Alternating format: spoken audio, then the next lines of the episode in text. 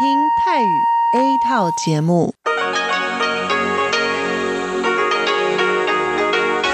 ที่นี่สถานีวิทยุเรดิโอไต้หวันอินเตอร์เนชันแนล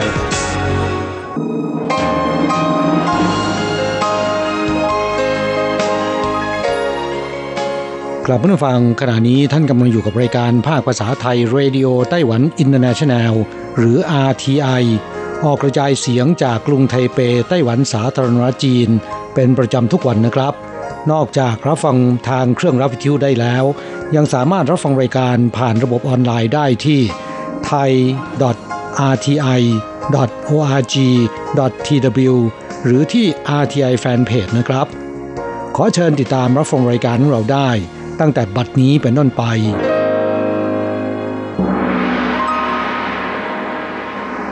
สวัสดีครับผู้ฟังที่รักและคิดถึงทุกท่าน กระผมอโศกศรีจันทร์พร้อมกับคุณอัญชันกลับมาพบกับผู้ฟังอีกเช่นเคยนะครับ ในช่วงของสโมสรผู้ฟัง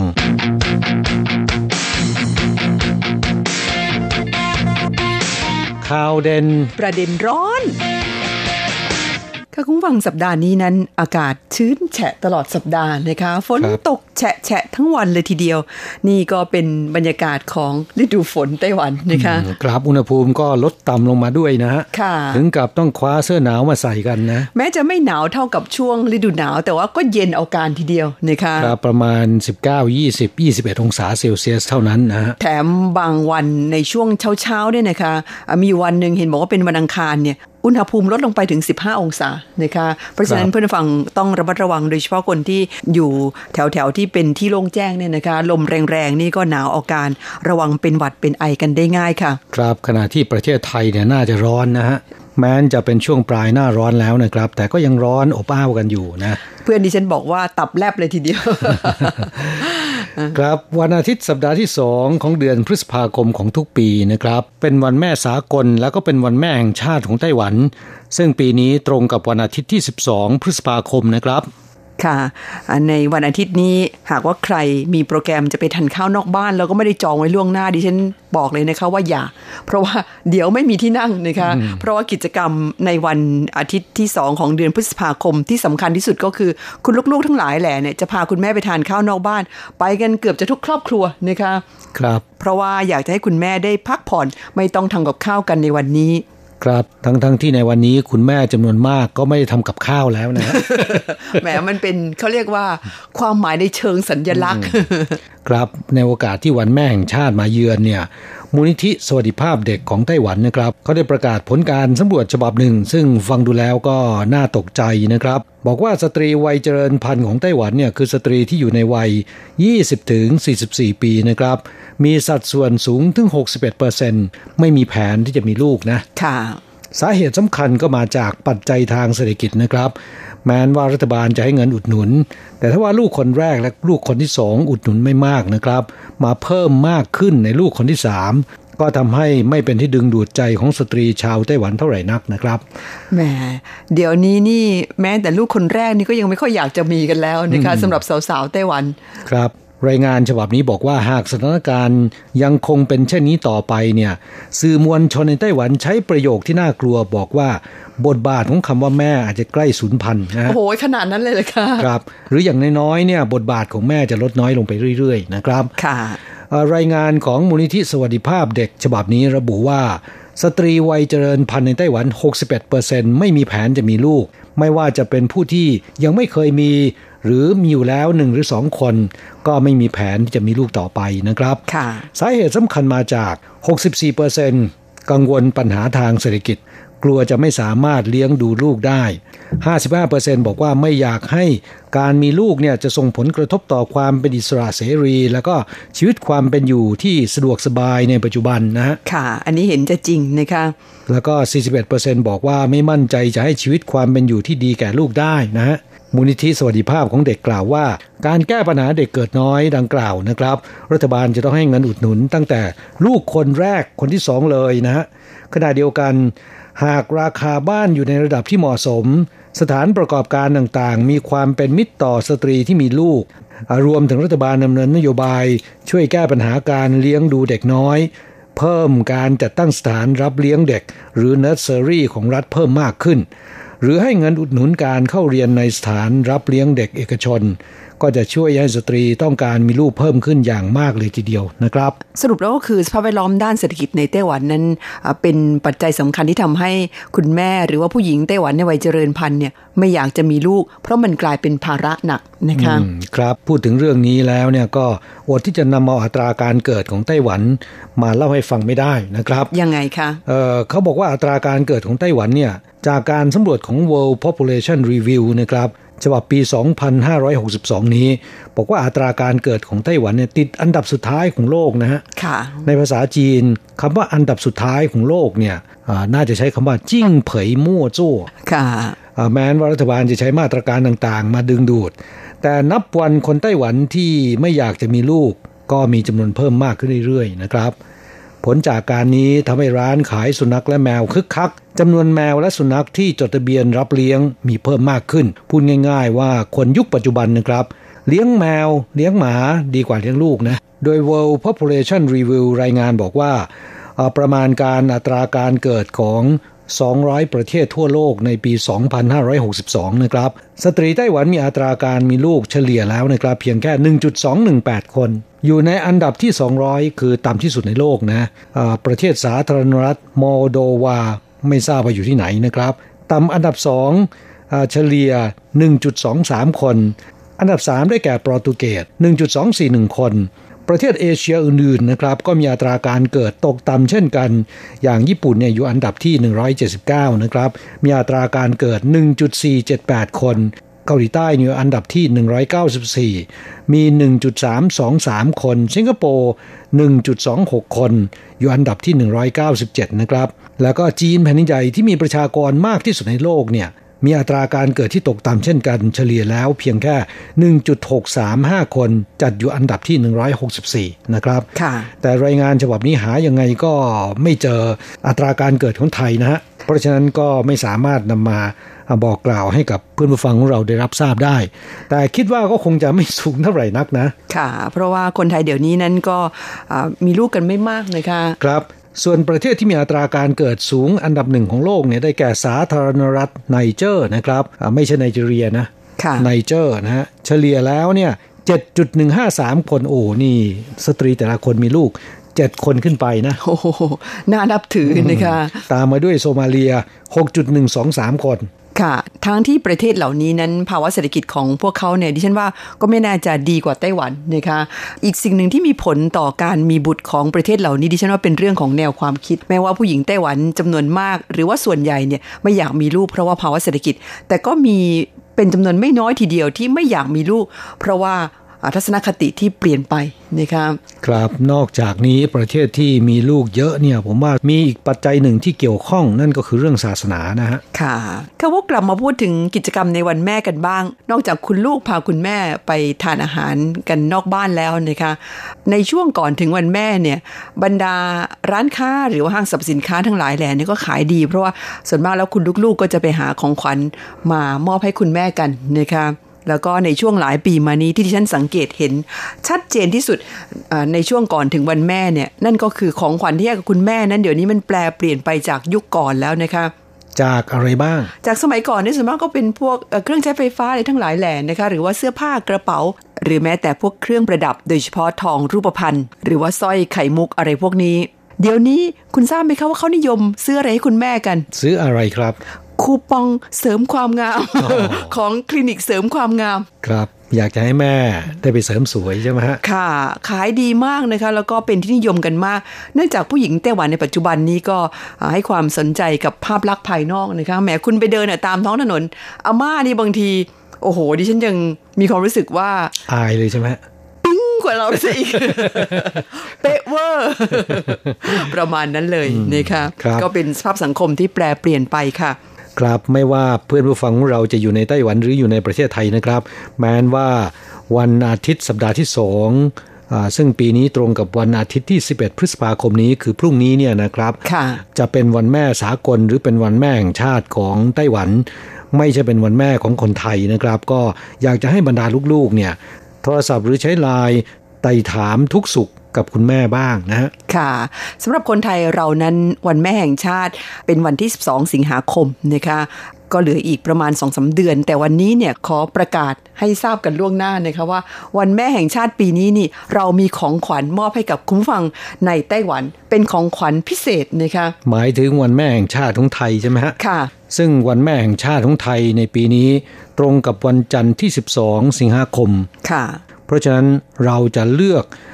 วันที่เพื่อนผู้ฟังในไต้หวันมีโอกาสได้หยุดกันนะครับ คือวันอาทิตย์ที่ 11สิงหาคมนะฮะค่ะอ่าประกาศให้ทราบกันล่วงหน้าเลยนะคะ เพื่อที่จะได้เตรียมตัวแต่เนิ่นๆ เราจะมีการจัดงานนัดพบผู้ฟัง RTI ในไต้หวันนะคะ ในวันอาทิตย์ที่ 11 สิงหาคม เพื่อให้เพื่อนฟังของเราได้ร่วมฉลองวันแม่กับเรานะคะ ครับก็มีของขวัญของที่ระลึกอ่า แจกให้กับเพื่อนฟังมากมายนะครับ รายละเอียดเกี่ยวกับกิจกรรมงานนั้นพบผู้ฟัง RTI ในไต้หวัน ประจำปี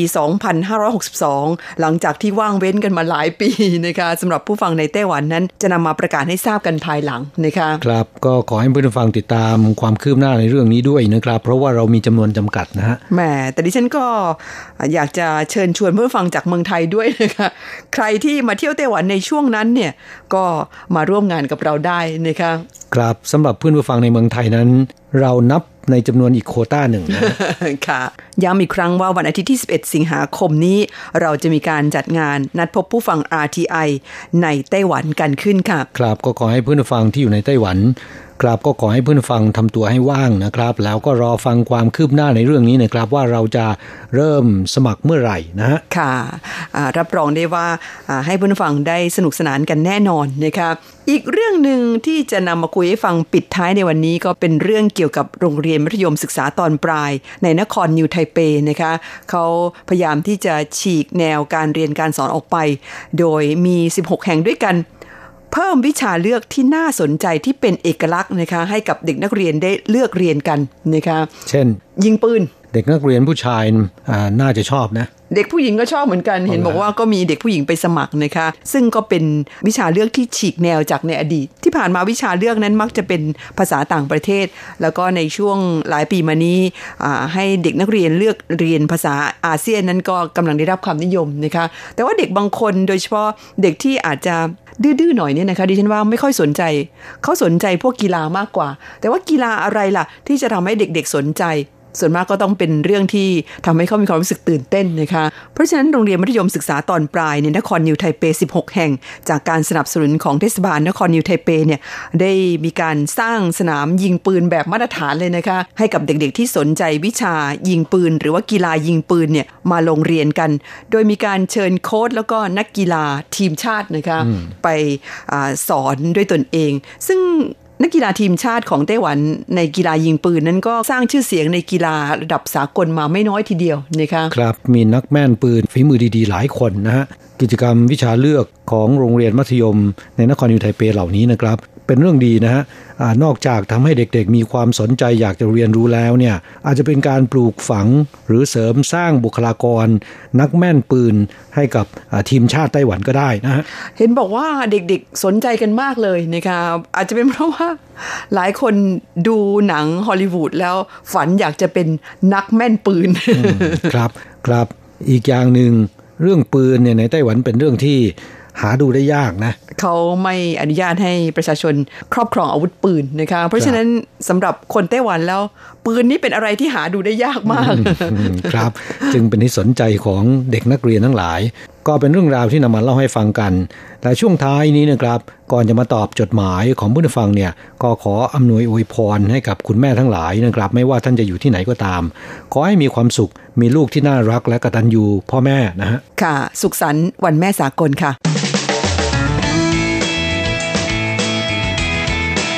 คลายความทุกข์ ปันความสุข ค่ะช่วงนี้เรามาตอบจดหมายของเพื่อนฟังที่ส่งเข้าสู่รายการกันค่ะ ครับฉบับแรกเขียนมาจากคุณเสรีแซ่เล้านะครับ ผู้ฟังเก่าแก่จากที่อำเภอท่ายางจังหวัดเพชรบุรีนะครับคุณเสรีเขียนเป็นจดหมายแอโรแกรมนะครับ ส่งมายังรายการของเราเมื่อวันที่ 22 เดือนกุมภาพันธ์ที่ผ่านมานี้นะครับ โดยมีการทักทายอบอกว่า ขอบคุณมากที่ส่งจุลสารมาให้อ่านเป็นประจำอนอกจากจุลสารอาทีไอแล้วเนี่ยก็ยังมีนิตยสารไต้หวันพาโนรามาด้วย ได้รับรู้ข่าวสารจากที่ไต้หวันนะครับ แล้วก็บอกว่าพี่ๆทีมงานคงสบายดีนะคะครับพวกเราก็สบายดีนะฮะแต่เวลาผ่านไปอย่างรวดเร็วนะครับ แป๊บเดียวก็หนึ่งปีแล้วนะค่ะ ไม่ทราบว่าคุณเสรีและเพื่อนผู้ฟังท่านอื่นๆ สุขภาพเป็นยังไงบ้างนะครับ ก็ขออวยพรให้ทุกท่านเนี่ยจงมีสุขภาพร่างกายที่สมบูรณ์แข็งแรงนะครับ แต่อย่างไรก็ตามคำอวยพรของเราจะสำลิดผลได้เพื่อนผู้ฟังก็ต้องออกกำลังกายด้วยนะฮะค่ะ จดหมายของคุณเสรีฉบับนี้ที่ได้เอ่ยถึงจุลสารอาทีไอของเรานั้น ก็ต้องขออภัยขอโทษเพื่อนผู้ฟังด้วยนะครับ จุลสารอาทีไอของเรานั้น สิ้นสุดลงแล้วด้วยฉบับที่ 38 นะครับค่ะแต่อย่างไรก็ตามสำหรับนิตยสารไต้หวันพาโนรามานั้น เรายังจัดส่งให้กับเพื่อนผู้ฟัง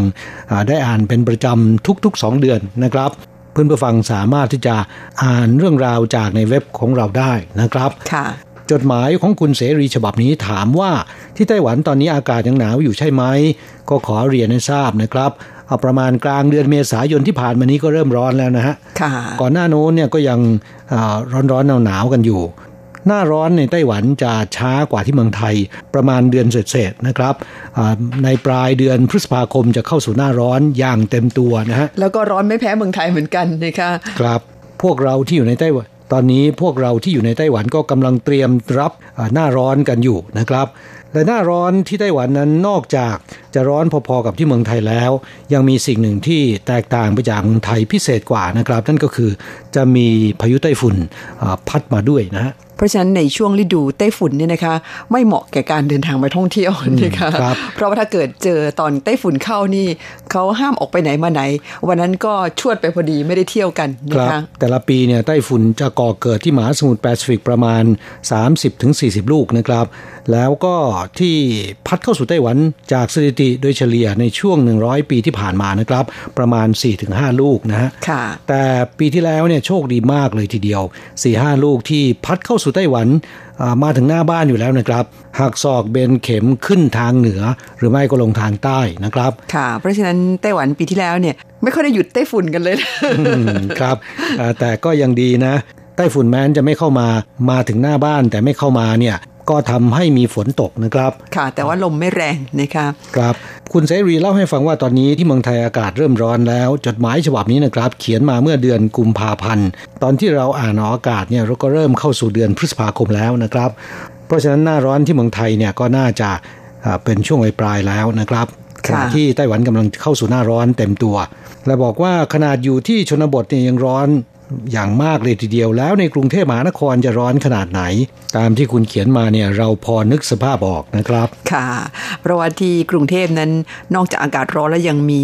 ควันร้อนจากถอยเสียรถ ซึ่งค่อนข้างจะมากมายด้วยนะคะมาตอบจดหมายอีกฉบับหนึ่งกันเป็นจดหมายดั้งเดิมนะคะของผู้ฟังที่ทำหน้าที่เป็นมอนิเตอร์ให้กับทางสถานี คุณธีรพงศ์จิตการุณค่ะ จากเขตบางกอกน้อย กรุงเทพมหานคร คุณธีรพงศ์รายงานผลการฟังเข้าสู่รายการมา ในช่วงเดือนกุมภาพันธ์นะคะบอกว่าสรุปผลการรับฟัง RTI ภาคภาษาไทย ประจำเดือนกุมภาพันธ์ ช่วง 3 ทุ่มถึง 4 ทุ่ม ขนาดคลื่น 9415 สามารถรับฟังได้ดี มีเพียงเป็นบางวันที่รับฟังได้แต่ไม่ชัด มีเสียงซ่าแทรกตลอดเวลา และเสียงก็เบาลงมากส่วนช่วงเวลา 4 ทุ่มถึง 5 ทุ่มขนาดคลื่น 9625 นั้น รับฟังได้ชัดเจนดี เป็นเพียงบางคืน บางคืนก็รับไม่ได้เลย เงียบสนิทไป ส่วนช่วงเวลาเช้า 7 โมงถึง 8 โมงที่ขนาดคลื่น 9625 นั้น รับฟังได้ชัดเจนดีเกือบทุกวัน บางวันรับฟังได้แต่เสียงเบาลงนะคะผลการรับฟังที่คุณธีรพงศ์ส่งเข้ามานั้นก็มี 3 แผ่นด้วยกันตลอดช่วงเดือนกุมภาพันธ์ ก็ต้องขอบคุณเป็นอย่างมากนะคะที่ช่วยรายการของเราติดตามรับฟังรายการว่ารับฟังได้ชัดเจนหรือไม่ อีกท่านหนึ่งก็เป็นมอนิเตอร์เหมือนกันคุณเกรียงสิทธิ์สิริโรจนากร เขตหลักสี่กรุงเทพค่ะ รายงานผลกระฟังในช่วงเดือนมกราคมนะคะ แล้วก็ยังมีช่วงเดือนมีนาคมส่งมาไล่เลี่ยกัน ดูเหมือนผลการฟังของคุณเกรียงสิทธิ์นั้น ไม่ดีเท่าของคุณธีรพงศ์นะคะคงเป็นเพราะว่าเขตหลักสีนี่มีคลื่นรบกวนเยอะหรือไงไม่ทราบเหมือนกัน ก็ต้องขอบคุณทั้งสองท่านค่ะ แล้วก็หวังเป็นอย่างยิ่งว่าจะได้รับจดหมายของทั้งสองท่านอีกในเร็ววันนี้นะคะ ครับจดหมายของผู้ฟัง จากที่กรุงเทพแล้วเนี่ยต่อไปก็ขึ้นเหนือนะครับไปที่จังหวัดน่านนะ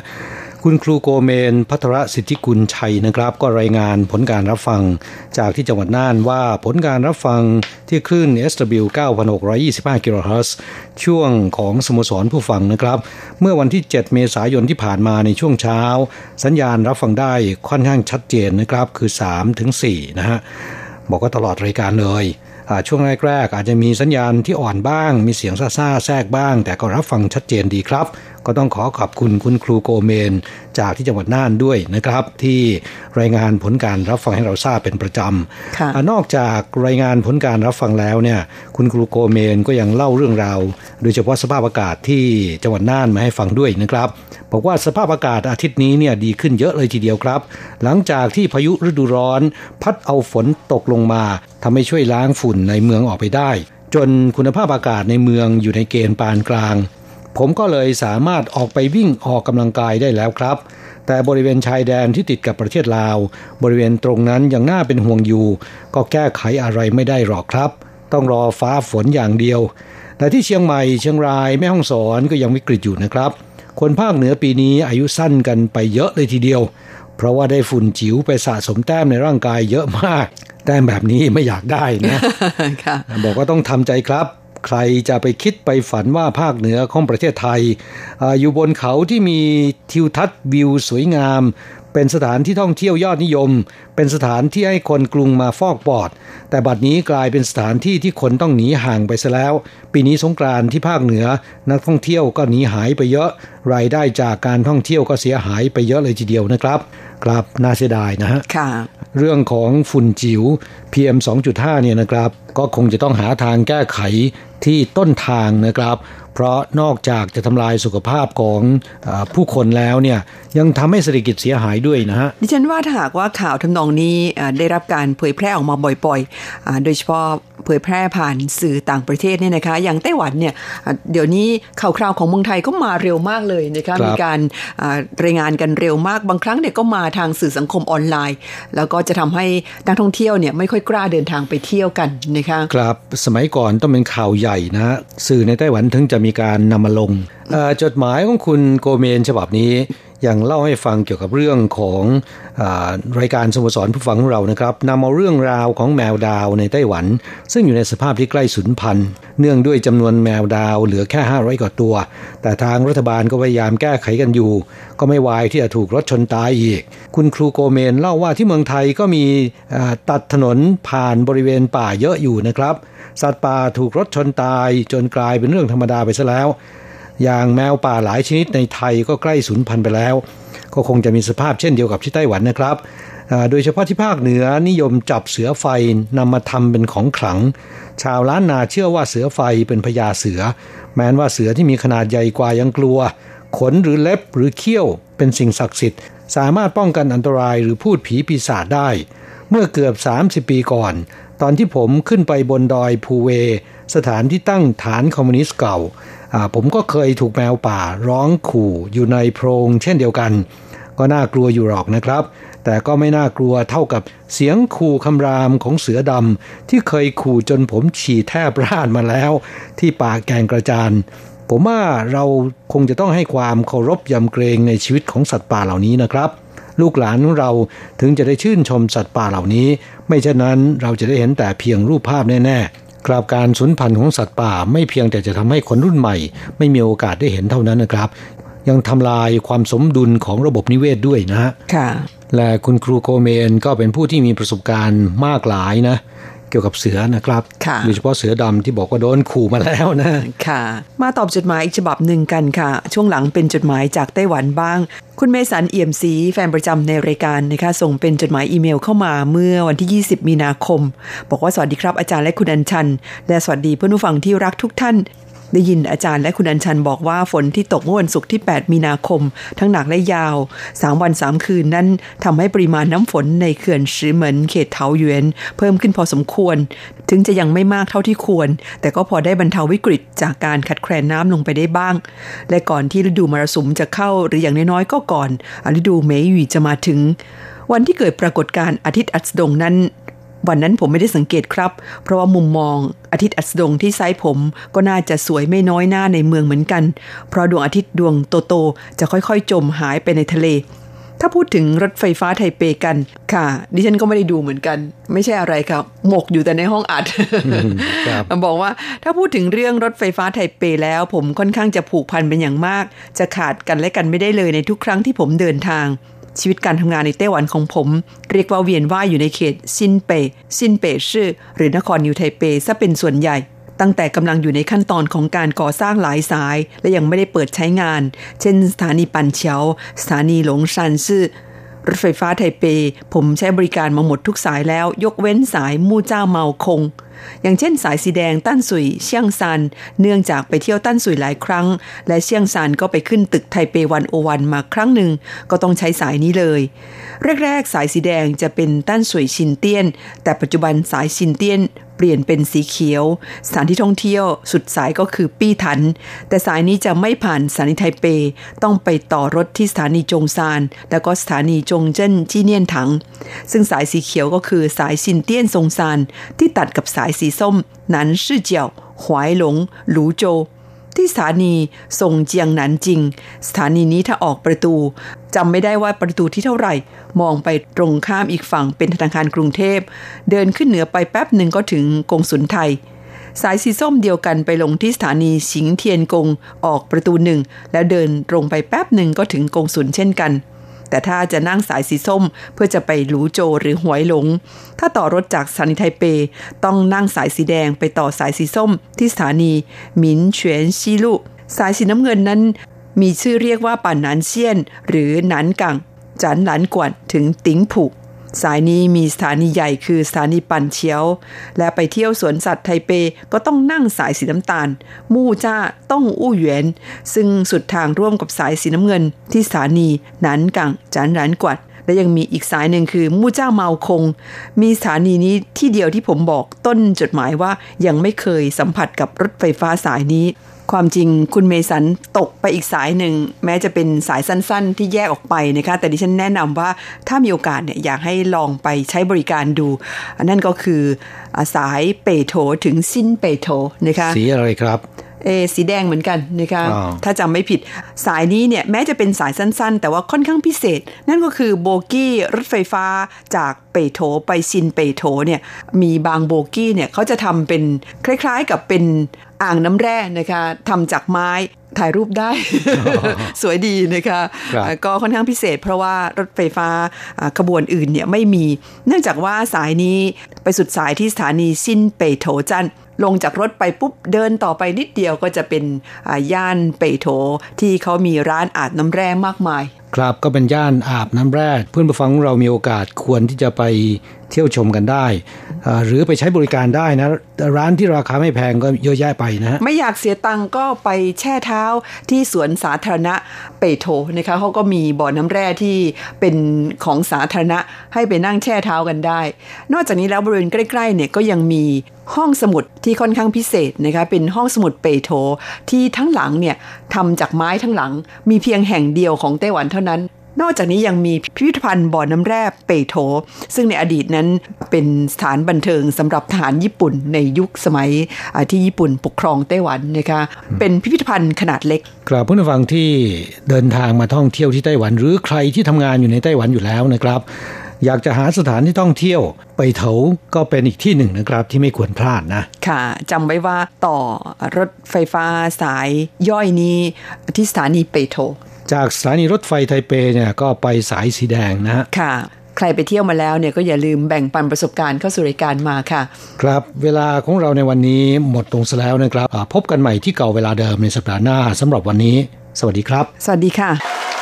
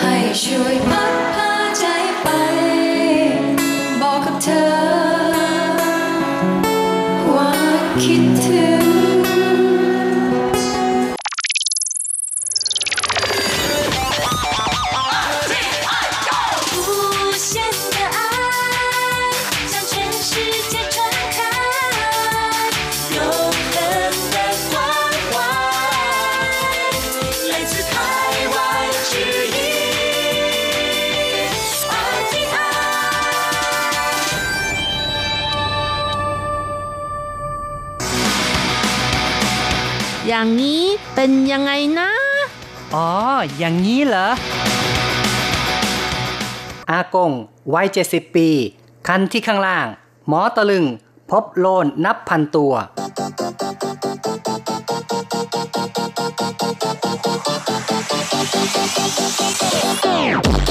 อย่างนี้คุณจะว่ายังไง คุณผู้ฟังที่รักครับ พบกันอีกแล้วในอย่างนี้คุณจะว่ายังไงนะครับ ผมแสงชัยครับ ค่ะดิฉันรัชรัตน์ค่ะ ครับในครั้งนี้เราจะมาคุยกันถึงเรื่องของอากงนะครับ ที่ไม่ยอมรักษาความสะอาดสุดท้ายก็มีโลนติดที่ตัวนะครับอื้อหือเป็นอาการคันคันคันคันคันคันคันนะครับ ความคันนี่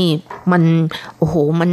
มันอะไรฮะทรมานมากนะ ใช่ครับ ก็ก่อนที่เราจะไปคุยในเนื้อหารายละเอียดนี่เราก็มาทำความรู้จักกับสถานที่เกิดเหตุกันหน่อยดีกว่านะครับ ค่ะเรื่อางกงนี้ก็อยู่ที่นครเกานสคงรเกาค่ะสงนะครับ ซึ่งก็อยู่ทางภาคใต้ของไต้หวันนะครับอัปเดตหน่อยนึงตอนนี้เกาสงนี่มีอะไรที่น่าสนใจบ้างคอ๋รับอก็มีหันหลิวค่ะนั่หันนแหหลิละวรู้จักไหมคะ อืมแปลว่าอะไรครับต้องอธิบายขยายความหน่อยครับ อ๋อมีคนที่เขาชื่นชมผู้ว่า นครเกาสงนะคะใช่ที่ชื่อหันกั๋วอวี๋นะคะครับแล้วเขาก็ว่าจะเรียกกันว่าหัน fever ค่ะอืม韓流 นะคะ 流 ก็คือ 流行 นะครับ เพราะฉะนั้นก็คือหัน fever นะครับ ตอนนี้กำลังชื่นชมผู้ว่าคนใหม่กันอยู่นะครับเพิ่งจะสดสดๆร้อนๆ เหมือนกับข้าวใหม่ปลามันนะครับค่ะเพราะว่าผู้ว่าคนนี้เพิ่งจะผ่านการเลือกตั้งเมื่อปลายปีที่แล้วนะครับ แล้วก็เพิ่งจะปฏิบัติงานไปนี่ ก็ยังไม่ถึงครึ่งปีดีเลยนะ ตอนนี้นี่ก็มีคนบอกว่าจะพยายามเรียกร้องให้ผู้ว่าคนนี้เนี่ยออกมาสมัครชิงตำแหน่งประธานาธิบดีในปี 2020 ซะด้วยนะครับ ก็คือมีกลุ่มคนสนับสนุนในทพยาบอกว่า เนื่องจากเป็นคนที่ดังมากทำงานเก่งนะครับ น่าจะไปรับผิดชอบระดับประเทศไปเลย ไม่ต้องมาทำงานเป็นผู้ว่าการนครเกาสงต่อไป แต่ว่า ผู้ว่าฮานกัวหวีนี่ก็ยังแบ่งรับแบ่งสู้อยู่นะครับค่ะยังไม่รู้เหมือนกันว่าจะไปขับเคี่ยวชิงตำแหน่งประธานาธิบดีจริงหรือไม่นะครับค่ะทั้คงที่ก็ต้องติดตามฟังข่าวข่าวๆต่อไปใช่นะนะครับเป็นเรื่องดังมากเลยครัค่ะบก็ทั้งที่ที่ผ่านมานี่ทางพรรคโกมินตังนะครับ ซึ่งก็ตอนนี้เป็นพรรคฝ่ายค้านเนี่ยนะครับ ก็ได้เชิญให้ผู้ว่าหานโกหวีเนี่ยมาร่วมการสรรหาในขั้นต้นนะครับ ซึ่งตอนนี้ ทางพรรคโกมินตังนั้นก็มีผู้ที่เสนอตัว อยากจะเข้ามาชิงตำแหน่งประธานาธิบดี 3 คนแล้วด้วยกันนะครับ คือนายหวังจินผิงที่เป็นอดีตประธานสภา นิติบัญญัตินะครับ แล้วก็นายจูลี่ลุนอดีตผู้ว่าการนครนิวไทเป อีกคนหนึ่งก็คือ มหาเศรษฐีชื่อดังนะครับ นายกัวไถหมิงนะครับ ก็เป็นประธานของฟ็อกคอนนะครับ ก็เหล่านี้เนี่ยก็ล้วนแต่เป็นผู้ที่ออกมา ตั้งความหวังว่าจะเป็นตัวแทนของพรรคกมินตั๋งในการชิงตำแหน่งประธานาธิบดีสมัยหน้า แต่ว่านายพลคานโกหยีนั้นก็อย่างที่บอกนะครับ ยังแบ่งรับแบ่งสู้แล้วครับ แม้ว่าจะมีผู้ที่สนับสนุนนะครับเชียร์เชียร์กันดังมากเลยนะครับ ค่ะ ก็คงต้องฟัง ข่าวข่าวๆต่อไปนะครับว่าเป็นยังไงเราค่ะก็นำเอาเรื่องราวของผู้ว่านครเกาสงมาเล่าสู่กันฟังในฐานะที่ว่าวันนี้เรื่องราวข่าวสังคมก็เป็นเรื่องที่เกี่ยวกับนครเกาสงนะครับ เราก็มาฟังข่าวสังคมในวันนี้กันดีกว่าค่ะ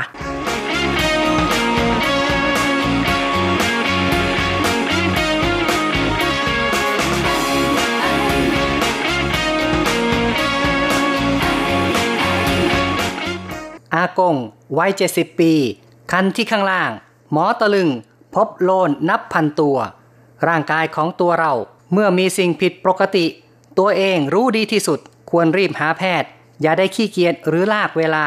ที่นครเกาสง อากงวัย70ปี รู้สึกที่ด้านล่างมีอาการคัน ไปหาหมอ แพทย์ตะลึง พบโลนที่ขนลับและที่ขนศีรษะก็มีด้วย โลนเป็นแมลงขนาดเล็ก ตัวยาว 1.5 ถึง 2มิลลิเมตรลำตัวค่อนข้างไปทางรูปไข่แบน สีขาวอมน้ำตาลอ่อน ไม่มีปีก ปลายขางอแหลมเกือบเป็นง่ามเหมือนก้ามปู อาศัยอยู่ตามบริเวณขนในที่ลับของคน กัดและดูดเลือด กินเป็นอาหารทำให้เกิดอาการคัน เขาระบุ อากงเป็นไม้หลายปีแล้ว ชอบไปเที่ยวหาหญิงเพื่อปลดความใคร่ เจอดีจนได้ คุณหมอลีจียเหวินบอกว่า เห็นโลนเต็มไปหมด ตามขนในที่ลับ คาดว่าไม่ต่ำกว่าพันตัว ผิวหนังมีรอยถลอก ที่กางเกงใน เต็มไปด้วยมูลขับถ่ายของตัวโลน หมอรักษาด้วยการโกนขนทายา หมอแนะนำด้วยว่า ใครที่ติดโลน นอกจากทายารักษายังต้องกำจัดโลนที่ตามเสื้อผ้าและของใช้ด้วย ให้นำกางเกงในและเสื้อผ้าไปต้มและอบแห้งสำหรับสิ่งของที่ต้มไม่ได้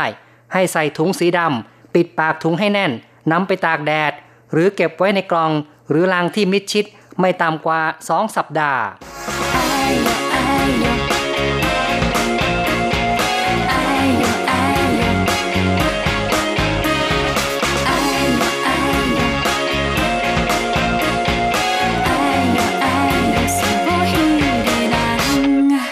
ครับโลนนะครับมาขึ้นในร่างกายเรานี่ เป็นสิ่งที่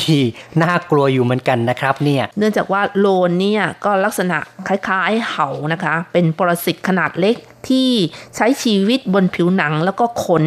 บริเวณอวัยวะเพศซะด้วยนะคะอืมก็คือในที่ลับนะครับจริงๆ ก็ไม่ได้จำกัดเฉพาะตรงนั้นนะครับ แม้แต่ตามขนรักแร้ หรือแม้แต่บนศีรษะเนี่ยมันก็ซอกซอนชอนชัยไปได้หมดเลยนะครับ แต่กว่าจะไปที่อื่นนี่แสดงว่าอาการหนักมากเลยค่ะครับ ก็ส่วนใหญ่แล้วเขาบอกว่าโลนเนี่ยก็มาจากการมีเพศสัมพันธ์ซะมากกว่านะคะครับ นอกจากนี้อาจจะติดโลนได้จากการใช้เสื้อผ้า ผ้าเช็ดตัวหรือว่าผ้าปูที่นอนร่วมกันสำหรับอืมคนที่เป็น อ๋อเนาะเพราะฉะนั้นเนี่ยการใช้ของร่วมกับคนอื่นก็มีโอกาสเสี่ยงนะครับ เมื่อโลนอาศัยอยู่บนร่างกายคน มันจะมีชีวิตอยู่ได้ด้วยการกินเลือดค่ะครับ ดูดเลือดนะคะ เหมือนกับเหาค่ะครับเมื่อส่องดูโลนผ่านกล้องจุลทรรศน์โลนก็จะมีลักษณะคล้ายกับปูประมาณอย่างนั้นนะคะอืมปูตัวเล็กๆค่ะ มีถ้ง่ามดูจากรูปภาพใช่ไหมคะ ใช่ครับ เพราะฉะนั้นก็โลนเนี่ยจะมีชื่อเรียกอีกชื่อหนึ่งว่า crabs อ๋อ crabs นะครับอืมก็คือปูปูหลาย ๆ ตัวนะคะ ปูเล็ก crabs ๆ crabs นะครับค่ะก็เป็นสัตว์ที่เรียกว่า เกาะติดเลยแหละ เพราะว่าง่ามมันคล้ายๆกับง่ามปูอย่างนี้นะครับ เวลาที่อยู่ตามผิวหนังเนี่ยมันก็จะเกาะติดแน่นเหมือนกันนะครับ ค่ะ ความเป็นจริงแล้วโลนเนี่ยมันไม่เพียงแต่อาศัยอยู่บนร่างกายของคนนะ สัตว์ก็อยู่เหมือนกันนะคะ หรือว่าดำรงชีวิตอยู่ด้วยการดูดเลือดเป็นอาหารประมาณอย่างนี้นะคะ ครับ ก็ตามสัตว์อื่นก็มีเหมือนกัน จะเกาะติดอยู่แล้วก็คอยดูดกินเลือดนะครับ จากสิ่งที่มันเกาะแล้วนะครับ เวลาที่มีโลนอยู่ในร่างกายของเรานะคะ บริเวณนั้นก็จะคันมากเลยค่ะ มีอาการคันมากครับๆเอ๊ะอย่างนี้สงสัยอากงทนได้ยังไงทำให้โลนเนี่ยมันแพร่พันธุ์ได้ถึงขนาดเยอะแยะอย่างนี้นะ บางทีนี่เราเกาที่นี่แล้วเราก็ไปเกาที่อื่นต่อมนก็ตามไปที่อื่นด้วยเนี่ยนะครับค่ะก็เลยทำให้ในร่างกายอากงนี่ก็เลยมีทั้งบนศีรษะก็มีด้วยเหมือนกันโอ้นะครับเกาอย่างนี้นะจนเลือดออกแน่นอนเลยค่ะครับ ผู้ที่ติดโลนเนี่ยจะสังเกตเห็นว่า มีปรสิตสีขาวเทาไต่อยู่ตามขนที่อวัยวะเพศ นอกจากนี้ยังอาจจะสังเกตเห็นไข่ของโลนสีขาวอยู่ตามขนด้วยค่ะครับ ซึ่งไข่เหล่านี้นะคะมีขนาดประมาณหัวเข็มหมุดเท่านั้นนะคะ โอ้หัวเข็มหมุดเหรอก็เรียกว่าเป็นกลุ่มของไข่ที่เยอะเลยใช่ใช่ไหมครับค่ะเป็นก้อนเลยนะครับมีลักษณะเหมือนไข่เหาประมาณอย่างนั้นอ๋อค่ะครับอืมอย่างไรก็ตาม ไข่เหล่านี้ไม่สามารถดึงออกมาได้ง่าย ก็คือจะติดแน่นอยู่เลยนะครับ หลุดไม่ใช่ไม่ได้หลุดง่าย ๆนะครับ ค่ะ เพราะฉะนั้นจะต้องใช้หวีสางแบบหวีสางเหาแบบนั้นนะคะมาช่วยในการหวี ซึ่งลักษณะหวีสางเหาแบบนี้นะคะ มีขนาดซี่เล็ก ๆ ติดติดๆกันประมาณอย่างนี้ค่ะ ครับ ทางที่ดีก็โกนเลยเนาะนะครับ ดูท่าสางนี่คงจะสางไม่หมดสางไม่ไหวแหละ เพราะว่ามันจะมีขนาดที่เล็กมากเลยนะครับ แบบนี้ต้องโกนทั้งหมด ทั้งหัวทั้งที่อวัยวะเพศก็ไม่รู้แน่เลยว่าค่ะถ้าเกิดว่าติดเยอะจริง ๆ นะ ก็วิธีการที่จะแก้ได้ก็คงต้องใช้วิธีนี้เนี่ยน่าจะได้ผลเร็วที่สุดอะนะครับ บางคนก็ไม่รู้นะคะอากงคงจะไม่รู้แน่เลยว่าเป็นตัวโลน เพราะว่าผู้ที่ติดโลนมาแล้วมักจะไม่ค่อยรู้ตัวในช่วง 2-3 สัปดาห์แรกค่ะครับแต่ว่าอาการที่สังเกตได้ชัดเจนก็คือ อาการคันโดยเฉพาะเวลากลางคืนค่ะครับอย่างไรก็ตามจุด ที่พบเห็นหรือว่ารอยสีเทาๆ บริเวณต้นขาหรือว่าโดยรอบอวัยวะเพศ ซึ่งก็เป็นรอยกัดของโลนนั่นเองค่ะ อืมเนาะบริเวณนั้นก็จะเกิดอาการคันมากนะครับ แล้วก็พบจุดแบบหรือว่ารอยสีขาวใช่ครับๆบริเวณนั้นนะคะครับ เป็นอาการละนะ ใครที่เริ่มมีแบบนี้ ก็ตระหนักไว้นะครับ ว่าคงต้องไปหาทางรักษาแล้วล่ะนะครับ คนที่ติดโลนมานี่อาการที่สำคัญก็คืออย่างที่บอกแล้วนะคะ ก็คืออาการคันค่ะ อาการอย่างอื่นเนี่ยก็ไม่ได้ส่งผลต่อสุขภาพเท่าไหร่นัก แต่ว่าอาการคันจะทำให้รู้สึกรำคาญ และโลนสามารถติดไปยังผู้อื่นได้ คล้ายๆ กับเหาค่ะ ใช่นะครับ ก็จะแพร่ต่อไปยังคนอื่นนะครับ ที่เราไปสัมผัสไปมีการใกล้ชิดกันนะครับ แล้วก็โลนตัวเมียนี้มีชีวิตอยู่ได้ประมาณ 25-30 วัน หประมาณ 1 เดือนนะคะ ยาวจังเลยเนาะชีวิตมันนี่นะครับ แล้วแต่ละวันสามารถวางไข่ได้ 20ถึง30ฟองค่ะ โอ้โหโอ้ถ้าเดือนหนึ่งนี่อย่างครับน้อยก็ 600 ฟองแล้วใช่ไหมคะ ใช่นะครับแสดงว่าอากงนี่เป็นพันนี่แสดงว่ามีเกินเดือนหนึ่งแล้วหเนี่ยลายเดือนแล้วก็หลายตัวค่ะนะครับ แล้วก็นอกจากนี้โลนยังสามารถมีชีวิตอยู่ภายนอกร่างกายก็คือไม่ติดอยู่กับร่างกายได้นาน 1-2 วันด้วยอ๋อว้าวนะครับอย่างนี้มันตกลงไปที่พื้นมันก็อยู่ได้อีกยังอวันยู่ได้สองหนึ่วันงสองวันนะ แล้วก็ใครไปสัมผัสก็ติดแน่นอนใช่เลยก็ติดมีโอกาสเสื้อผ้าหรือว่าที่นอนอะไรอย่างนี้ก็ติดได้นะคะครับเพราะฉะนั้นผู้ที่ติดโลนจำเป็นต้องได้รับการวินิจฉัยและรักษาหรือว่าอาจต้องปล่อยทิ้งไว้สักระยะหนึ่งจึงจะหายขาดได้อืมครับ ก็เป็นการสรุปให้คุณผู้ฟังได้รู้จักโลนกันมากขึ้นนะครับ ทีนี้เราก็มา ฟังความเห็นเพื่อนๆดีกว่าว่ามองเรื่องนี้กันอย่างไรบ้างนะครับ ค่ะ เริ่มกันที่ Facebook กันนะคะ เราก็มีคำถามนะคะว่า คุณมีข้อแนะนำในการรักษาอย่างไรบ้างเมื่อติดเห็ดเหาโลน อุ้ยมีเห็ดด้วยเหรอคะ เห็บนี่เป็นสุนัขมากกว่าเนาะ ซึ่งก็จะเป็นตัวแบบใหญ่ๆหน่อยส่วนอ๋อใหญ่ก็ไม่จะใช่ชัดเห็ดค่ะ เห็บนะคะอืมเห็บแม่คุณสอนแสงชัยนี่คีย์ไปคำว่าเห็ดที่อืมเห็ดที่ทานแหมได้ใช้ common sense สิครับ เห็บนะครับอืมค่ะ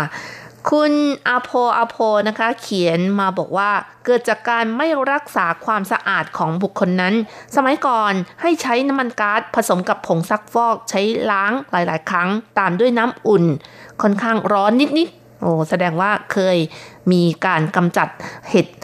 เห็บนะคะเหาเหาโลนแล้วนะคะอืมครับก็จริง ๆ เหานี่ก็จะง่ายหน่อย เห็บเหาจะง่ายหน่อย แต่โลนนี่เชื่อว่าบางครั้งมันก็ทนนะ มันก็เลยไม่ยอมที่จะ ตายนะครับ เราจะเมาซะก่อนนะคะ ใช้น้ำมันก๊าซเนี่ยครับแล้วก็อืมผงซักฟอกมันก็จะกัดผิวหนังเราเสียโอ้โห ยิ่งเกาแสบๆร้อนๆเอาผงซักฟอกโรยเข้าไปอีกอื้อหือใช่นะครับ เพราะฉะนั้นก็เอาแผนแผนใหม่ดีกว่านะ เอายาทาดีกว่าไปหาหมอหมอก็ให้ยามาทาจะดีกว่านะครับ ค่ะ คุณอนันต์ศรีลาวุธนะคะเขียนมาบอกว่า ต้องดูสภาพแวดล้อมด้วยครับว่ามีคนอื่นที่เป็นพาหะ ด้วยไหม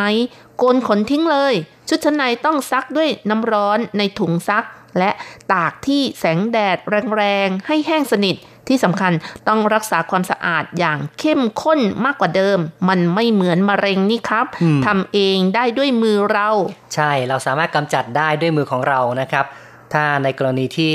อย่างที่บอกไว้คือถ้าหากว่าไม่มีตู้อบนะครับ ก็ต้องใช้แสงแดดที่แรงๆ ร้อนๆนะครับ ในการที่จะ ฆ่านะครับ ตัวโลนนี้นะครับ หรือว่าเอาเสื้อผ้าไปต้มซะเลยนะ ใช่ครับต้มเพื่เลอยให้นะมัคนรับฆ่าเชื้อโรคอะไรอย่างนี้นะคะ ครับ คุณสือชูถิงนะคะ เขียนมาบอกว่า เห็บขึ้น ที่น่าจะเน่าไปแล้วนะครับ ครับ เห็ดขึ้น อ๋อ แสดงว่า เขาต่อว่าคุณแสงชัยมาแน่เลย เห็ดขึ้นนี่น่าจะเน่าไปแล้วนะครับ เห็บครับ ก็ต้องขออภัยเนาะ แหมผิดพลาดนิดหน่อยนะครับ ค่ะ เรามีคำถามอีกคำถามหนึ่งนะคะว่า ใครเคยคันหรือเปล่า หรืออายไม่กล้าเล่าให้ฟัง อืมนั่นน่ะสิ ใครเคยคันบ้างไหมนะครับ คุณอภออภอตอบมาบอกว่าคนที่ไม่ชอบอาบน้ำทำให้ผิวหนังมีสิ่งสกรปรกสิ่งเหล่านี้ เป็นของชอบของแมลงจำพวกโลน และ ตัวเลือดที่อาศัยอยู่ตามบ้านเรือนที่สกปรกถ้าไม่ขยันทำความสะอาด จึงขอให้เน้นเรื่องความสะอาดทั้งบ้านเรือนและตัวบุคคลด้วย ใช่เลยนะครับ ต้องรักษาความสะอาดกันเข้าไว้นะครับ จะได้ห่างไกลจากโรคทั้งหลายนะครับ ค่ะ คุณอนันต์ศรีลาวุธก็ตอบมาอีกนะคะว่า ถ้าอยู่ใกล้คนที่มีตัวโลน ก็ต้องรีบโกนขนของตัวเราทิ้ง เข้มงวดกับความสะอาดมากกว่าปกติ คนที่อาบน้ำและดู ตัวดูแลตัวเองสม่ำเสมอ จะไม่มีโลนและเหา คนที่ติดโลนและเหาได้ต้องมีลักษณะที่ไม่นิยมรักษาความสะอาด หรือมีความจำเป็นที่อาบน้ำบ่อยไม่ได้ เช่นคนอื่น และอาจอยู่คลุกคลีกับคนที่มีประสิทธิ์พวกนี้จึงเกิดมีได้ ใช่นะครับ เพราะฉะนั้นก็ต้องทำในทางตรงกันข้ามที่บอกมาแล้วนะครับ อย่าเข้าใกล้คนที่ เป็นโรคเหล่านี้คนที่สกปรกนะครับ อย่าเข้าใกล้แล้วก็ต้องรักษาความสะอาดของตัวเราด้วยนะครับ คุณม่องไทยเฉียวนะคะ เขียนมาบอกว่า โลนมันมองด้วยตาเปล่าจะเห็นไหมคะ หรือต้องส่องด้วยกล้องจุลทรรศน์อืมน่ากลัวจังครับ ขนาดมันก็ประมาณแค่1มิลลิเมตรเราๆ1มิลลิเมตรนะ จริงๆเนี่ยสังเกตด้วยตาก็ยังพอจะเห็นล่ะนะครับ ก็อย่างที่บอกว่าจะเป็นกลุ่มเป็นก้อนเทาๆอยู่ตามผิวหนังนะครับ เจ้าตัวโลนเหล่านี้เนี่ยมองไปก็จะเป็นลักษณะอย่างนี้นะครับ เพราะฉะนั้นจะมองแบบชัดเจนจริงๆ ก็ไม่ได้ชัดเจน แต่ก็มองเห็นเป็นกลุ่มเป็นเป็นแค่แค่เป็นทีสีเทาๆติดอยู่ตามผิวหนังนะครับค่ะ คุณบัวจันนนทปัญญานะคะ เขียนมาบอกว่าอากงก็คันประจำเลยตรงที่รับแต่ก็อาบน้ำทำความสะอาดอยู่นะ อืมครับ ก็คืออากงที่ดูแลนะคะอ๋อนะเห็นบอกว่าเอ่อคันเป็นประจำอาจจะไม่ใช่โลนก็ได้ถ้าเป็นตัวโลนนะคะ คุณบัวจันทร์นี่คงจะติดมาแล้วเอ่ยนะครับอืมค่ะ คุณอนันต์ศรีลาวุธบอกว่า ชาวไต้หวันใช่หรือเปล่าถามมานะคะ ไม่แปลกเท่าไรเลย เพราะเขาไม่นิยมอาบน้ำกัน ทั้งคนหนุ่มสาว สังเกตได้ว่ามาถึงที่ทำงานตอนเช้าๆ ทรงผมกับรอยหมอน จากตอนกลางคืนจะเห็นรอยกดทับได้ชัดเจน แต่เขากลับแปลกใจที่คนไทยอาบน้ำตอนเช้าก่อนเข้างาน แถมมีคำถามอีกว่า มึงเป็นผู้หญิงหรือผู้ชายแน่ ครับเรื่องการอาบน้ำนี่ก็นานาจิตตังล่ะ ในเมื่อในไต้หวันนี่ถึงฤดูหนาวมันก็หนาวจริง ๆ นะ ถ้ามาอาบตอนเช้าอย่างนี้ ก็ไม่ค่อยไหวเหมือนกันนะครับเขาก็คิดว่าตอนกลางคืนเขาอาบสะอาดแล้วนะ ทั้งใช่ถูทั้งขัดทั้งแช่อะไรประมาณนั้นนะคะครับส่วนหน้าร้อนนี่บางคนก็ไม่อาบเป็นเพราะว่าเขาอาบกลางคืนเสร็จแล้วก็เปิดห้องแอร์นอนจนถึงตอนเช้าก็ก็คิดว่าไม่ได้ออกเหงื่อเลย ใช่เขาก็เคยชินแบบนั้นล่ะนะครับ แต่ว่าในในไทยนี่ก็เป็นประเทศร้อน เรานอนกลางคืน พอตื่นเช้ามาก็เหงื่อเต็มนะครับ เพราะฉะนั้นเนี่ย การอาบก็จะทำให้สดชื่นขึ้นนะครับ ก็เป็นสิ่งที่เหมาะสมอยู่เหมือนกันนะครับ ก็เอาเป็นว่าบางครั้งก็แล้วแต่ละนานาจิตตังนะครับ บางทีก็อาจจะว่าเข้าเมืองตาหลิวก็หลิวตาตามไปบ้าง นะครับเฮ้แสดงว่าคุณแสงชัยก็เหมือนกันใช่ไหมคะก็ยอมรับว่าไม่อยากอาบตอนเช้าเหมือนกันนะครับ ในเมื่อบางทีก็หนาวจริง ๆอะนะครับค่ะครับแต่ถ้าหน้าร้อนล่ะคะ หน้าร้อนนี่ก็ถ้าเกิดเหงื่อเยอะอย่างที่ก็ก็อยากจะอาบเหมือนกันนะครับ ค่ะ ขึ้นอยู่สภาพใช่ไหมคะครับ คุณพิราชลักษณ์นะคะ เขียนมาบอกว่า เพราะความสกปรกไม่อาบน้ำรักษาความสะอาดเป็นแน่แท้เลยทีเดียว อืมเนาะก็ใช่เลยนะครับ คุณวีรพงศ์นะคะ เขียนมาบอกว่า รอดไปเรา เพราะว่าไม่ใช่เที่ยวผู้หญิงประเภทนั้นเราปลอดภัย ดีเลยนะครับ อย่าได้ไปในที่อาโคจรนะครับ แม้แต่โคก็ยังไม่ไปเลยนะ คนก็อย่าไปเลยค่ะนะครับ คุณจีนาคารนะคะ เขียนมาบอกว่าเฮาหรือเปล่าคะทำนองคล้าย ๆ กันแต่ว่าเป็นตัวเล็กกว่านะครับ ใช่ค่ะ คุณอนันต์ก็ตอบมาบอกว่า โลนไม่ใช่เฮานะ ครับ มีหกขาตัวขาวแต่ไร้กาดกว่าเขามากอืมแหมมีคนก็ตอบรู้ให้รู้สรรพคุณ ใช่ค่ะ มีตคนตอบให้ฟังนะคะ ใช่นะ คุณนวามินนะคะ เขียนมาบอกว่าคนสกปรก แล้วก็คุณนูนะคะ เขียนมาบอกว่าเอ่อข้อมูลดีดีโอ้ขอบคุณนะครับที่ชมมานะครับ ก็เราก็พยายามที่จะให้เนื้อหาสาระนะครับ ที่จะเป็นประโยชน์ต่อเพื่อนๆด้วยนะครับ คุณนพดลนะคะ เขียนมาบอกว่ามันจะเกิดขึ้นกับคนที่สกปรก ไม่ค่อยอาบน้ำเยอะนะ คนไต้หวันเนี่ย ในแผนกมีคนหนึ่งมันเกาทั้งวันตรงท้ายทอยขี้กาก ตามตัวแขนขา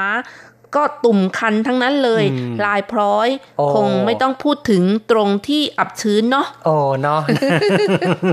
ก็อย่างว่าบางคนนี่ก็ไม่ใส่ใจในเรื่องความสะอาดก็จะมีอาการแบบนี้ล่ะนะครับยิ่งเกายิ่งมันยิ่งคันยิ่งเกาอืมอะไรอย่างนั้นนะคะ แล้วคก็รับเกิดการอักเสบมันก็เลยมีรอยแบบพร้อยไปหมดใช่ไหมคะใช่ครับ คุณชายกำจอกเขียนมาบอกว่า นิสัยส่วนตัวเลยแบบนี้พูดง่าย ๆ คนสกปรก แต่เกิดในประเทศที่ขาวอ๋อแหมเป็นคนเน็บผิวแนมดำนี่ไม่ไม่เกิดใช่ไหมคะครับก็ไม่ไม่เลือกหรอกนะครับ ถ้าสกปรกก็เกิดได้ทั้งนั้นค่ะนะครับ คุณธนาสินนะคะ เขียนมาบอกว่าไม่ว่าอย่างไร เผาไฟอย่างเดียว ไฟเผาอย่างเดียวอืม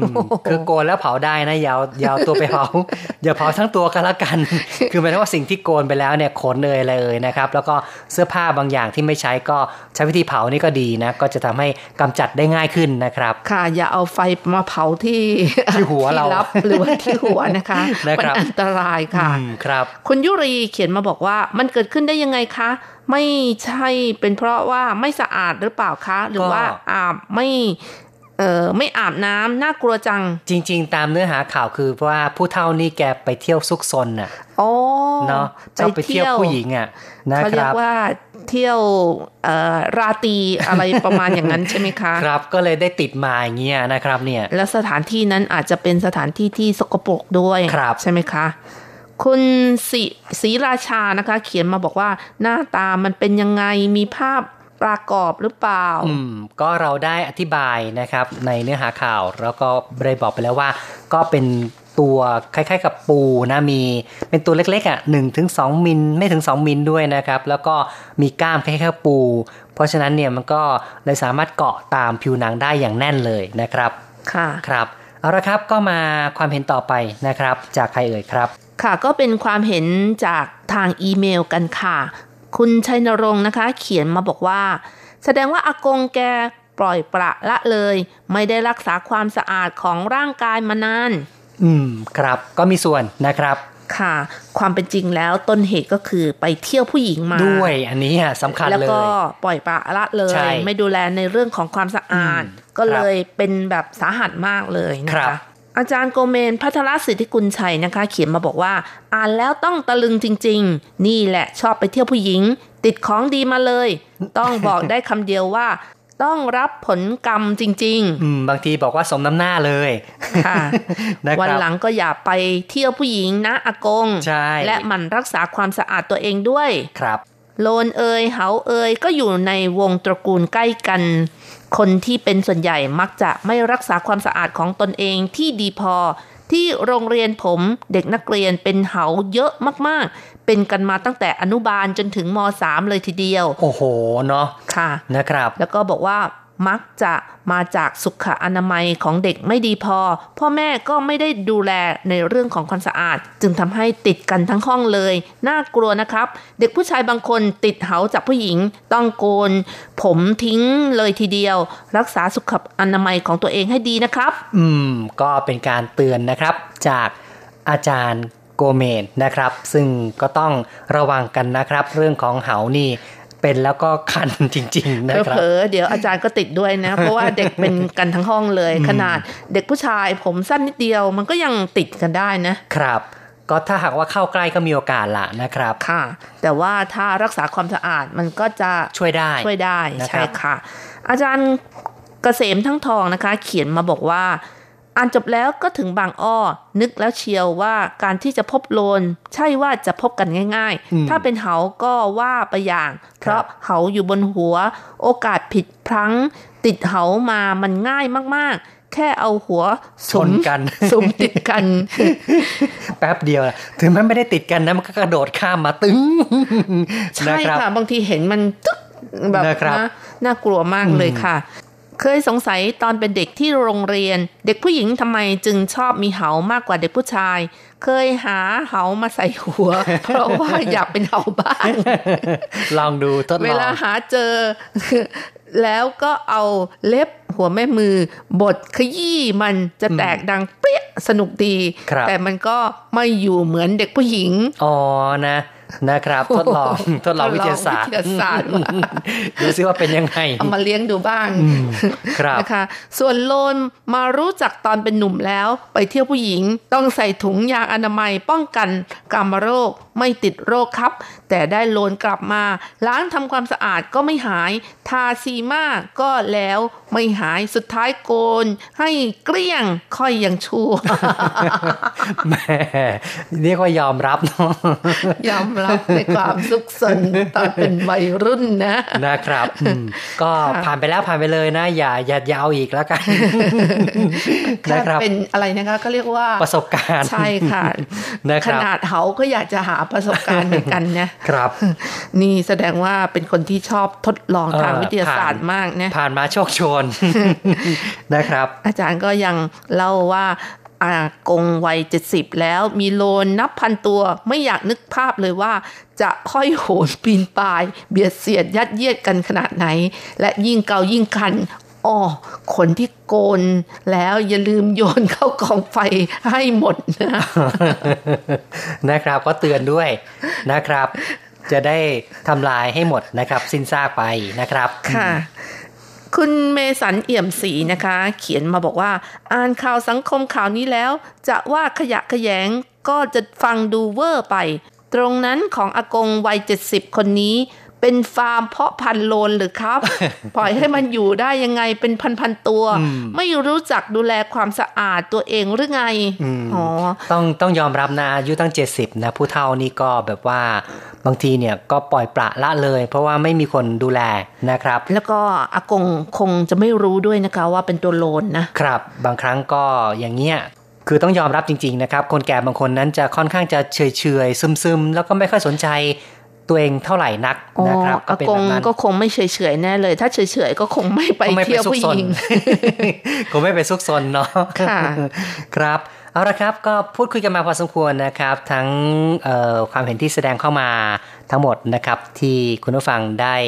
ได้เล่าเข้ามา แล้วก็ได้แชร์ประสบการณ์เข้ามา ก็ขอบคุณอย่างยิ่งเลยนะครับ ในตอนท้ายวันนี้เห็นทีต้องขอยุติการพูดคุยเอาไว้ก่อน อย่าลืมกลับมาพบกันใหม่ ในครั้งต่อไปนะครับ ใน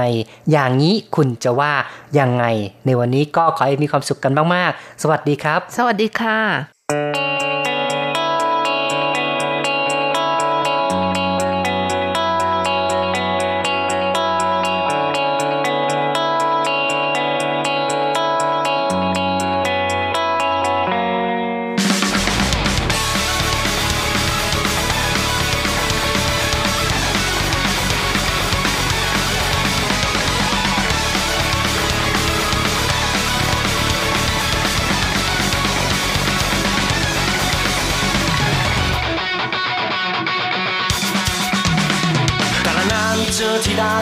各只是做小空。经过张雨的大钟，笑越狂越寂寞。最大的掌声给你，擦牌就交给我。机会要来，谁能紧握？长大后满天星空，的渺小如我，其中都在追求，更坚决，更洒脱。有时候怀疑自己不适合住地球，要学会不同却又相同。我是歌手，还手上歌手，唱的自由，却由不得我的潮流。世界再大再疯，都任凭我闯走。我花朵里被挖出宇宙。我是歌手，你是该小丑，笑得那么放纵，却让人感动。把泪流，世界再大再疯，都任凭我遨游。尽全力完成梦想的我，真正的我，真正的我。